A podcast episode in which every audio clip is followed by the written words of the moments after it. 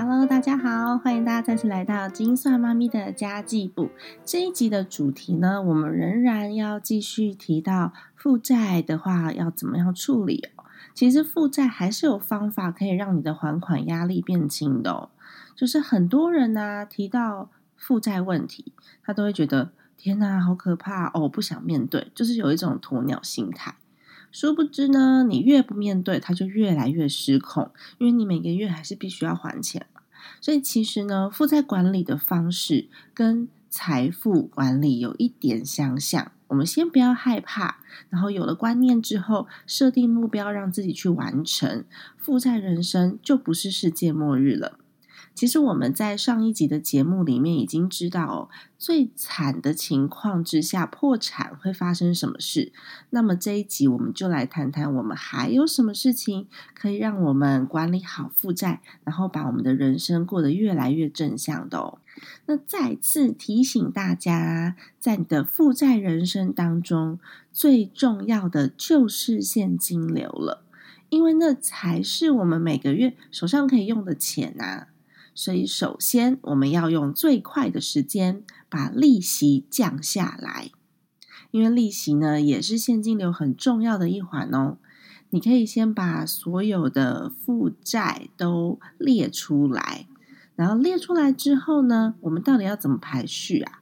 你用金额排吗？还是用嗯还款日期排呢？其实 c d Two 会比较建议你可以先用利息的高低去排，排完之后呢，我们再用还款的日期去排。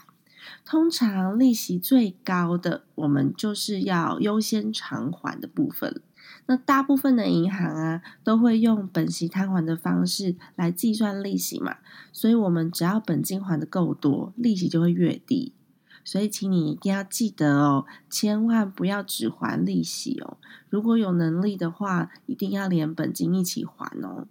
接着呢，我们就看看利息最低的贷款有没有办法增贷。比如说房贷，如果你有房贷的话，就是房贷；如果没有房贷的话，可能就进一阶，看你还有什么样子的贷款是利息比较低的。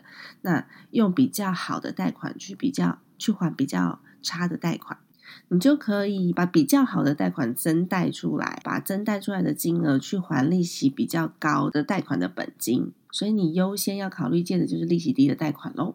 那么其实还款期限也会造成生活压力。如果说你有一些还款期限比较短的，也必须要优先处理。你想想看哦，如果说你要还一百万。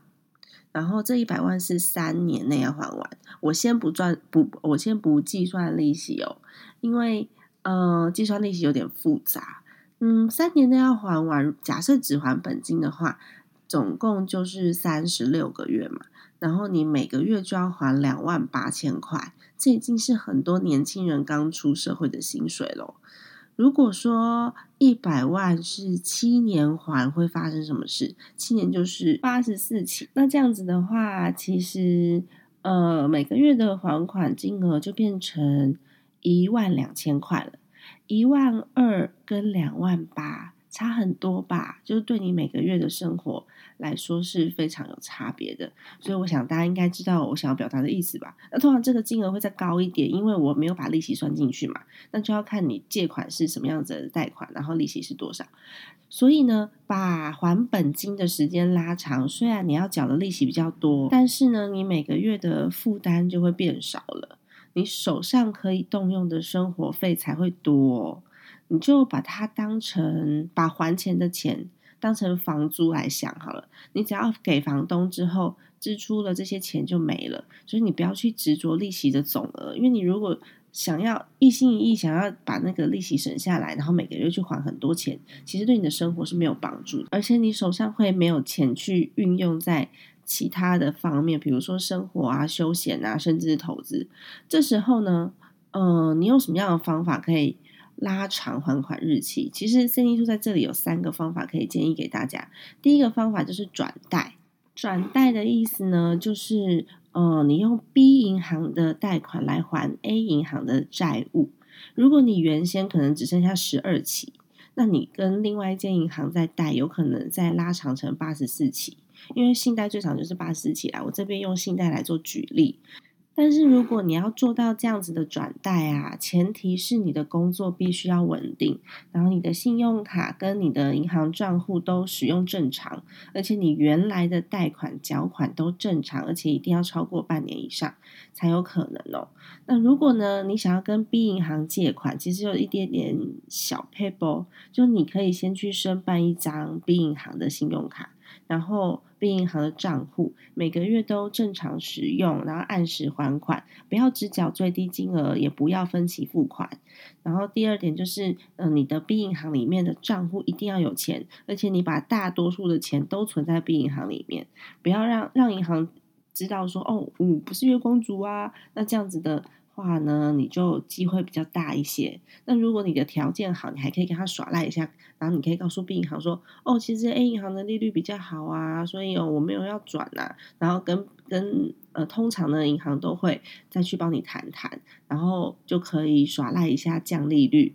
但如果你有房屋增贷的话，更好，利息压力更小。而且房贷同样可以用这样子的方式去把房贷的利息降更低，房贷也是可以转贷的。那第二点呢，如果以上的方法你没有办法进行，就是说，如果你本身的信用或者是你的收入状况不是这么的好，那我们可以再考虑跟你贷款的银行协商，你可以跟他商量说，哦，我想要降。利息，就我可不可以把原先这个贷款呢先还完？即便有解约金，我还是愿意还，然后再签一个更长还款期限的合约。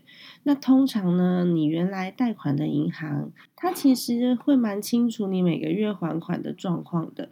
不过，如果说你想要用这样子的方式跟原银行再贷款的话，通常你的转贷利息理论上应该是会比原合约再高一点，然后。嗯，你只能拉长还款期限。但是如果你有一种状况，你可以跟银行谈哦，就是你被辞退了，你有非自愿离职的证明，或者是重大伤病，或是意外发生。如果有证明提出你只是暂时还款困难，所有的文件你可以收集好之后，向银行证明你暂时还款困难的话呢，让他知道你是有意愿还款的，只是暂时比较困难。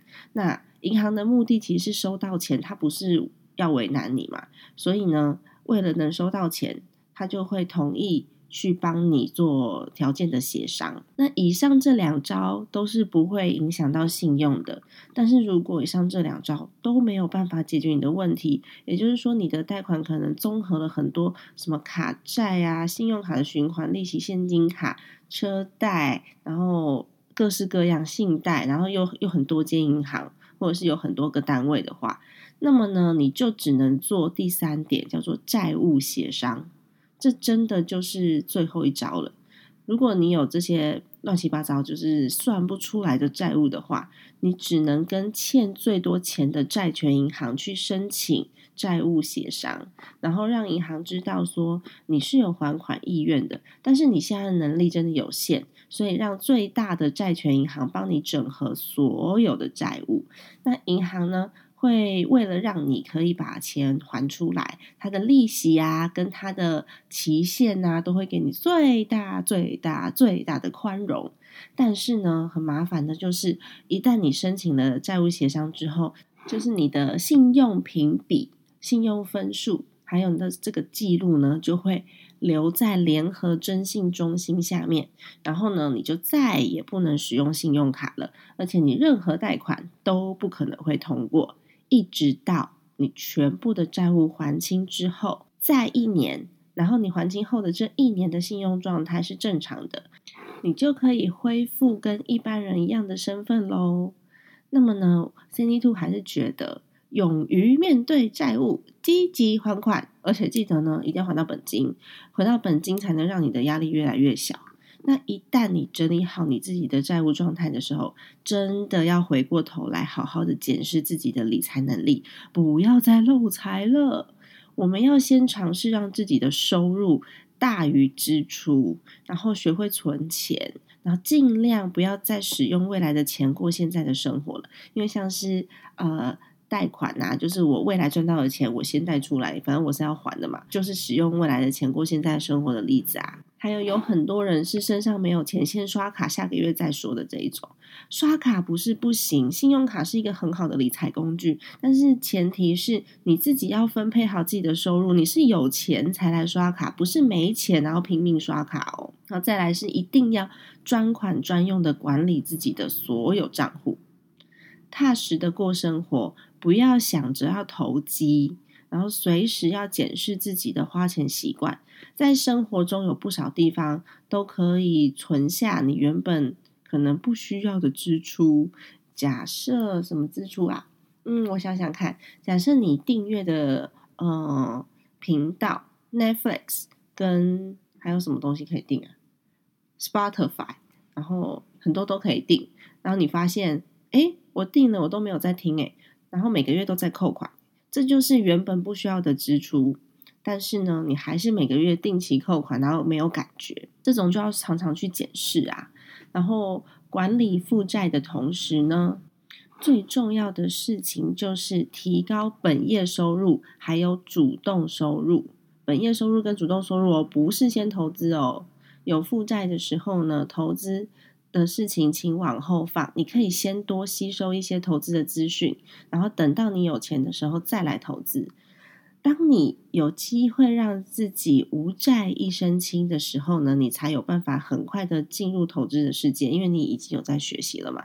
但是如果你有负债，千万记得先提高本业收入，然后提高主动收入。当你有一天发现，Oh my God！我的债还完了，哦耶！那时候呢，你从银行出来的那一刻，心情真的超美丽的。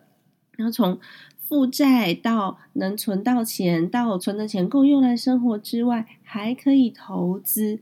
哇哦，恭喜你实现了零负债又有资产的成就了，背后再也没有被钱追赶的压力。